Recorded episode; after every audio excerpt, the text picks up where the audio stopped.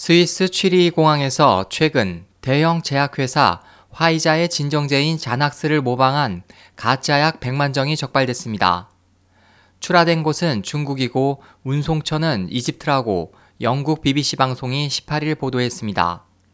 스위스 당국의 발표에 따르면 문제의 약품은 4개 상자에 포장돼 있고 총 중량은 약 400kg입니다.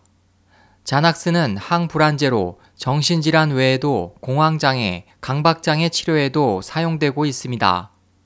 스위스 당국은 이 가짜약에는 유효한 성분이 전혀 포함되어 있지 않지만 외형적으로는 진위 판단이 매우 어렵다고 밝혔습니다.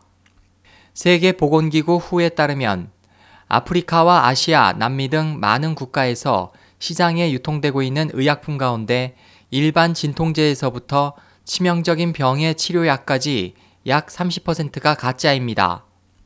지난해 말 영국 신문 가디언은 아프리카에서 말라리아를 박멸할 수 없는 주요 원인은 중국에서 수입된 가짜약에 있다고 보도한 바 있습니다. 중국 정부는 이 보도에 강하게 반발해 중국 외교부 대변인은 당시 전혀 근거가 없다고 반론한 바 있습니다. SOH 희망지성 국제방송 홍승일이었습니다.